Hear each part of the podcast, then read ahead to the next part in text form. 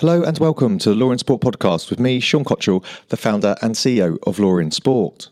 If you haven't tuned in before, the LawInSport podcast is here to help you understand the latest legal issues and developments from the world of sport. On today's show, our guest is Rob Queller. He is the former Director of Education and former Deputy Director General for the World Anti-Doping Agency. He is now the CEO of Global Athlete, a group of people who are there to support and represent athlete voice around the world. I hope you enjoy the podcast. I found it enlightening. It's particularly focused on a lens through anti-doping and what the movement and collection of athletes around the world and getting better representation could mean for the global sports movement, but also talk on a wide-ranging issues. This is part of a two-part piece. The second part is with Callum Skinner, and that will be coming up in hopefully the next few days, week or so. Other than that, I hope you enjoy the show. And remember, if you like what we do, please tell people. You can follow us on Twitter at LawInSport. Follow me at SPCOTT. And we're on Instagram, Facebook, LinkedIn, etc. You can sign up to our weekly email when you go to the website. Other than that, enjoy the show.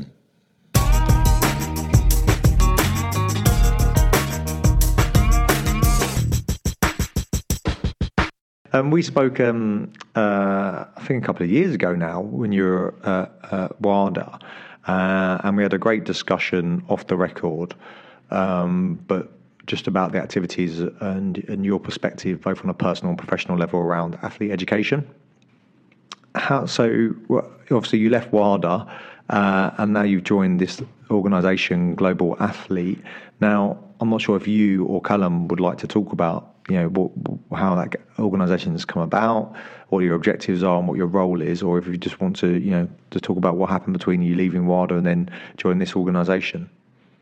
You know, I've worked in the international scene for 20 years now, and have reached out and talked to a lot of athletes. And transitioning to this role, for me, was a perfect transition. Part of my role, and if you want to bring to the topic of WADA, over the last couple of years was responsible and working with the WADA Athlete Committee.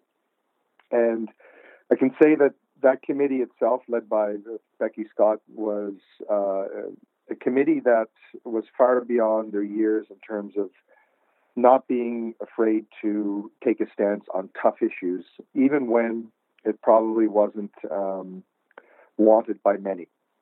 And they, every day, challenged me, made me accountable, and they had my full support. And that has been really something that resonated with me and has, I think, created the person that I've moved into in terms of athletes and athlete rights. And speaking with other athletes, one of the things that has frustrated me is the fact that every time an athlete speaks up against something, their dissenting voice is both pushed away, it's minimized, and either seen as uneducated, uninformed, and they don't see the big picture. And frankly, to me, that's a convenient argument, because the athletes that I've dealt with globally and have really a good picture of what's happening, know what sport needs to do to change, and want to be a part of it. So that fear of retribution. Yeah, sorry, go on, Karen, Rob. That fear of retribution, of speaking out, is always in the back of their head and being sidelined. And I think the athletes now, from what I've heard, is change is demanded and change is needed, and now it's time for change.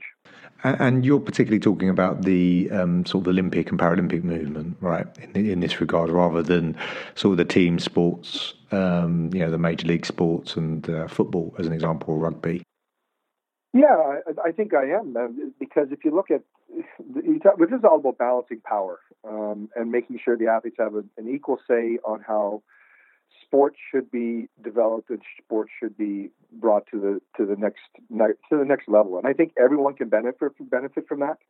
If you look what happened in the professional leagues in the United States and in the UK with the unionized approach, athletes have a more balanced power in those sports.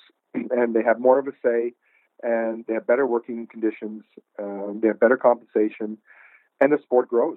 And the sport has been growing. The objectives are aligned. Yeah, I've had Brendan Yeah, I've had Brendan Schwab, who you probably know from the World Players Association, on the podcast, and obviously we've been talking about, not obviously, but the last couple of weeks we've been talking about Hakeem, and obviously he's successfully been released from the Thai prison.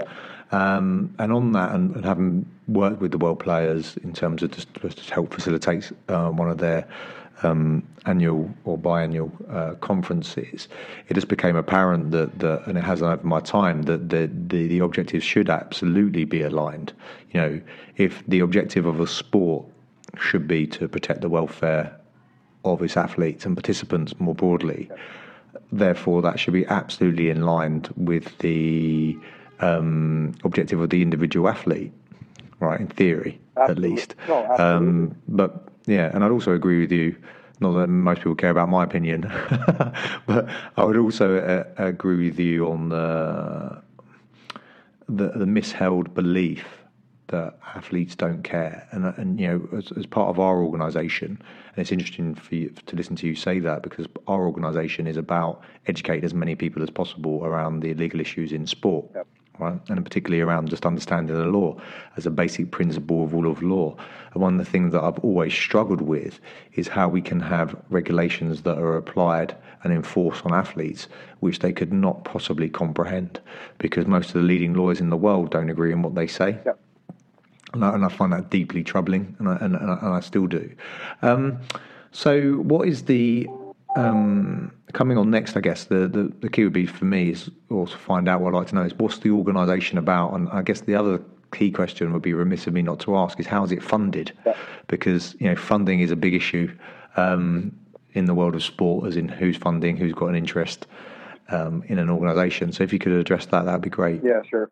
I mean, the objective of the organisation to start is, we're going for the next 6 to 8 months, we're going to spend time listening to athletes, engaging them and empowering them on an exercise to find out where they believe things need to be different, and where they believe that change needs to occur. And with that, it's not only listening to them on where they see the potential things that need to change, but it's also listening on what they think the solutions are.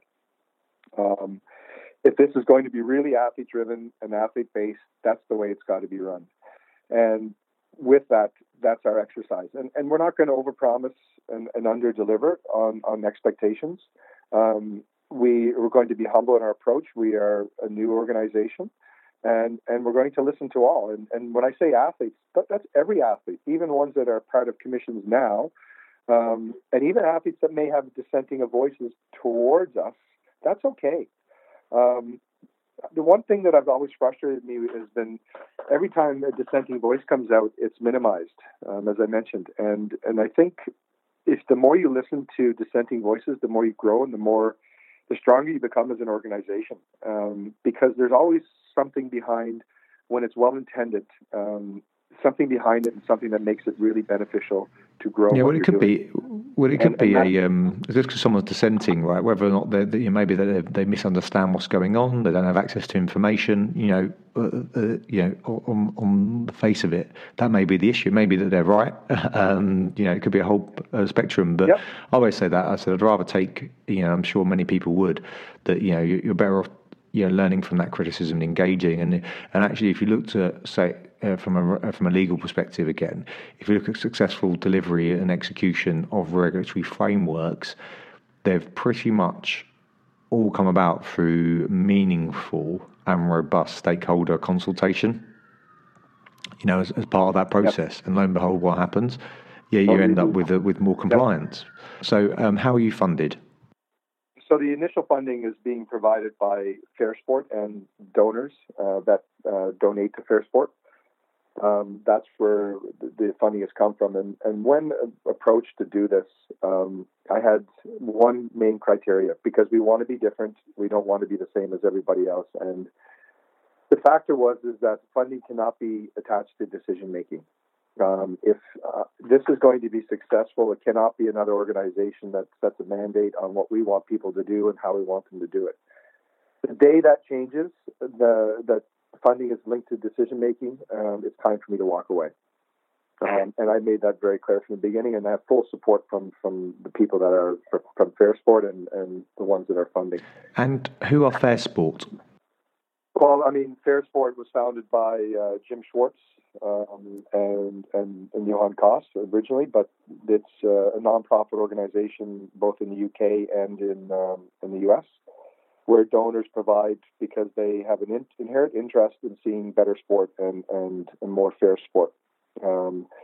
And again, their funding is provided, but not linked to any conditions, which is to me is crucial. If this is going to be athlete-based and athlete-run and athlete-driven, we can't set the tone for them. Then they need to set the tone for themselves.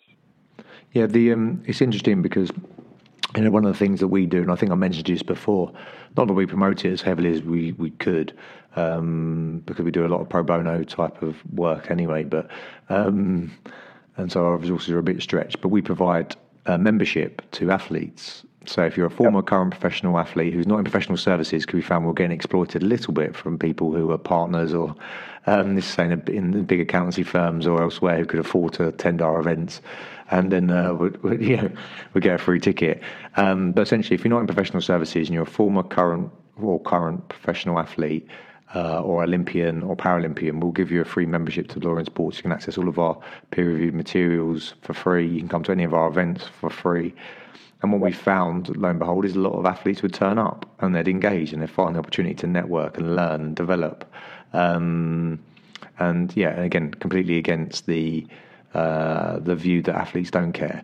And I think what you're talking about essentially, particularly with decision making, is try to increase the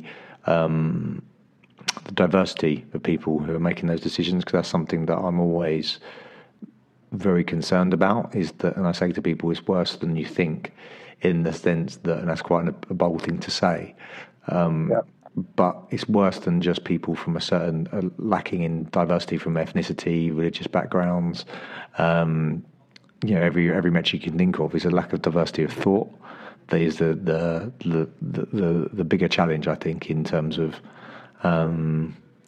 creating a, as you would say, maybe fairer, I'd say better sporting environment globally. And so I'm pleased to hear this. This is good news. And the organisation itself has to be, and this is where we talk about growth, and the whole concept is organic growth and growth with the athletes, and moving forward, the athletes have to be a part of that.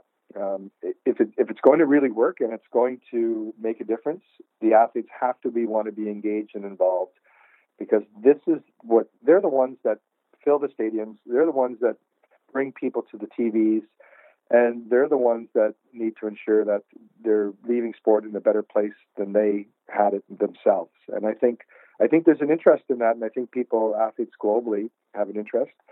I've traveled extensively with my work in my former with WADA, and I know this is a global issue, but it has to have a local flavor to it, because the diversity globally and the challenges globally are very different.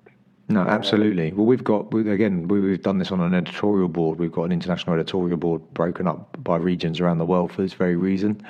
Is that like they say with the different sports, not one size fits all. It doesn't really work, and the same with, if you look at legal systems, if you look at welfare systems, if you look at sporting structures globally, they changed vastly, even just within Europe, let alone across other continents and globally. Have you got, and at this moment in time, one of the things that is a bugbear of mine is that there is from your background, this is a very relevant conversation. I'm at pains to understand why, given all of the scandals we have around abuse of athletes globally, there is not a call for a WADA-type organisation to protect athletes against the abuse. And I don't just mean sexual abuse, I mean all different types of abuse. And I read the statement by the Australian government on the new Integrity Australia initiative that they've got, and they started off in the top half or the top first paragraph of the report saying, we have to protect sport against issues of integrity. We only have to look at what happened in USA Gymnastics. But then I looked through the whole their sort of recommendations, their phase introduction, and maybe I'm wrong in saying this, but it didn't seem to have anything in there actually around safeguarding, which for me is like, I say, the deafening silence is shameful from leaders, in my opinion, in leaders in sport, in that if you know you really cared about sport and be having a fair sport and a healthy environment for sport to play in, you would think that protecting the welfare of the individual would be the number one priority. Yep. I'm not sure if you guys have got a stance on that at the moment, but if you need any support, let me know. No, I mean, you're hitting at something very core, Sean, in terms of what the future and the potential future. If you take the example of USA Gymnastics, and this is the root of the problem, is you have coaches, you have parents, you have athletes, you have administrators that all have either a fear of bringing it forward because they know they're going to get sidelined. They have a fear of exposing it because they know it potentially could hurt the brand. And it just, it doesn't provide that open, transparent willingness to be able to let someone come forward and express what's going on in sport. And I think there's been a lack of trust to put things towards sporting organizations or anyone linked to it or receiving funding from it, in the fear that there's a side call made saying, heads up, this is coming down. We have a complaint coming in. We need to deal with this in the right way. And it's not just in USA Gymnastics. If you look at grassroots sports, I mean, you see they're taught at a very young age that if you speak out against a coach or if you speak out against playing time, that potentially your kid is going to be sidelined and potentially he's not going to be selected for the next team because the parent is a pain, because the child's a pain, and they all of a sudden find themselves in a very difficult and different position. And that's reality. And if you don't think that's going on in sport, I think you need to take a really good look, because that is what's going on. Not everywhere, because there's some really good sporting organizations that have it right and they do it well. But it is a symptom of the greater picture. Well, I always say, I agree, and I think the key is you've just got to look at opportunity, right? Like for me, it's like path of least resistance. If you look at, you know, where are these bad practices going to happen, where you're not accounting for them to happen? Do you see what I mean? Where they're going to be allowed to thrive, whether it's intentionally or unintentionally, you know, and you can with varying degrees. But if you think it doesn't exist, then there's a good chance it probably does. From a regulatory perspective, anyway. If you don't, if I mean, I'm a sport person, and I played ice hockey, and it brought so much good to my life, and so many great values. And I think that's what, I mean, if you look at why mums and fathers and guardians put their sons and daughters into sport, is because they want to take them, potentially move them away from any trouble they may want to get into, develop some values, understand what it's like to strive for things, learn how to lose, learn how to win. And I think that's still there. I think sport is a very, very powerful mechanism and a tool, but it has to have that engagement, it has to have that involvement, and it has to have that balance of power where people are accountable to creating that type of sport, and athletes bring that back and bring those values that sport is meant to be and sport can be. And even at a professional level, that can happen. Where the well-being is there. And that's what people are interested in. Yeah, absolutely. Well, we've had the duty of care report in the UK. Obviously, there's been a similar report in in New Zealand and elsewhere around the world. And you know, sometimes people lose sight of, you know, they get fixated. And I think some of this is a sort of natural cause and effect from, you know, I find it helpful to keep referring to sport as a market and a market force. And, you know, because I think it gives you a better indication of people's motivations than sometimes, you know, drilling it down to just one person's motivations can sometimes be, or one personality can sometimes be, again, it can distort the perception, a bit like with athletes. If one athlete speaks out and they become the voice of all athletes, that can be a problem, whether it's positive or negative, because it doesn't necessarily represent everyone. But I agree with you. There's you know, sport, I think for most people, most of us who work in sport, has had some meaningful impact in our lives. And again, boxing was my sport, certainly did that for me. Basketball was my other sport. certainly that for me. And I think that there absolutely is that. It's just an art form and a full form of, excuse me, and it's a form of expression.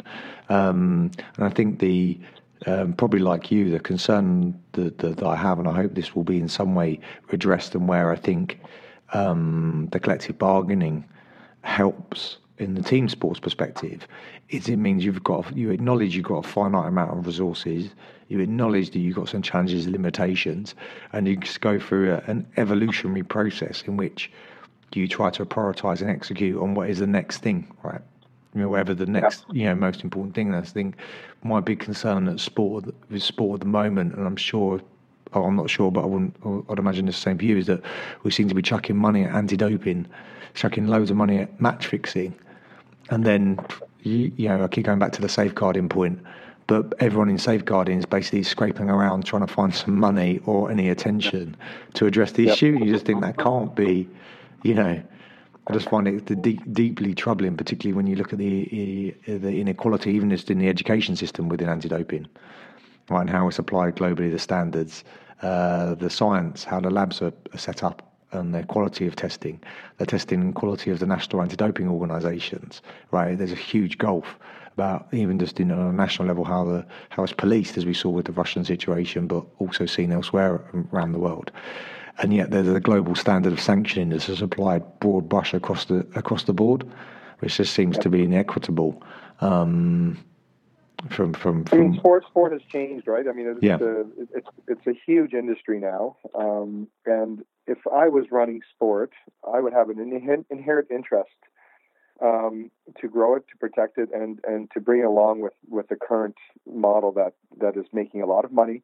And anything I could do to invest in safeguarding it and protecting the brand, ensuring that there is a meaningful approach to the integrity issues that are facing sport. And as I said, that one factor that I think is a game changer is the athletes that live it, breathe it every day, having the ability to contribute to it, having the ability to speak up is crucial. And speak to each other as well. Like I know that, and I won't say who, because it was, you know, we had a private chat about it, but one of the athletes at the Wilder Athlete Forum, I spoke to them because I was slightly concerned about the agenda, to be blunt, in the sense that I thought it was okay, but I didn't think there was a diversity of speakers, and thought there was a great opportunity. But they made a fantastic point to me. It was like, it's not actually the agenda itself is kind of important, but it was actually just bringing a bunch of athletes together who, you know, to share their views and experiences. And I know from people who attended said there were a lot of dissenting views there, and it was kind of, that wasn't swept on the table. So, you know, credit to Wilder for putting that event on. I think they're going to be doing more of it, but that just gave an indication of what, you know, what could be done, and hopefully what I hope anyway, that you guys start to do, because that's quite powerful, I think, particularly for these individual sports where there isn't that unionisation or collective group, where there's because you're dealing with so many disparate sports, it's really difficult to get everyone united and together to speak.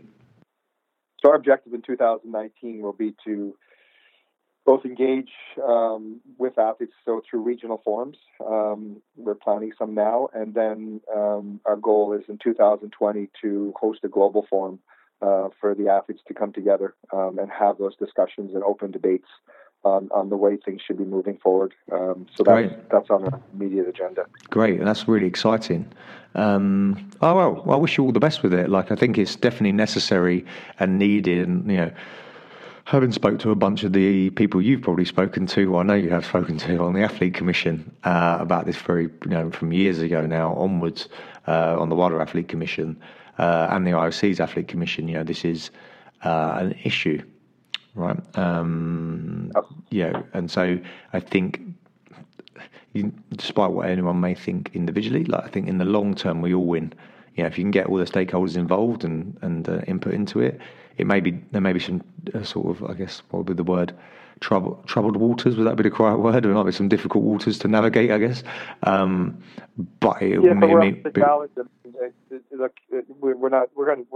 to be very humble in our approach. We're not going to pretend we're something we're not, and we're going to make sure that we take the time and don't rush things, and we bring in the views and do it right.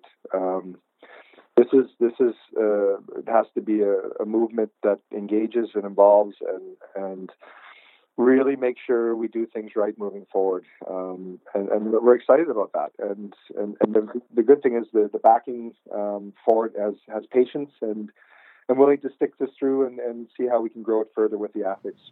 Well, I wish you all the best with it. I look forward to speaking to Callum tomorrow, hopefully. We have time for today. Thank you for tuning in. And remember, for all the latest legal issues and developments from the world of sport, please go to lawinsport.com, sign up to our weekly email, follow us on Twitter, on LinkedIn, on Facebook. Get in contact with us if you would like to discuss anything. Other than that, I hope you have a great day, great evening, great morning, depending on when you're tuning in. Thanks so much for tuning in.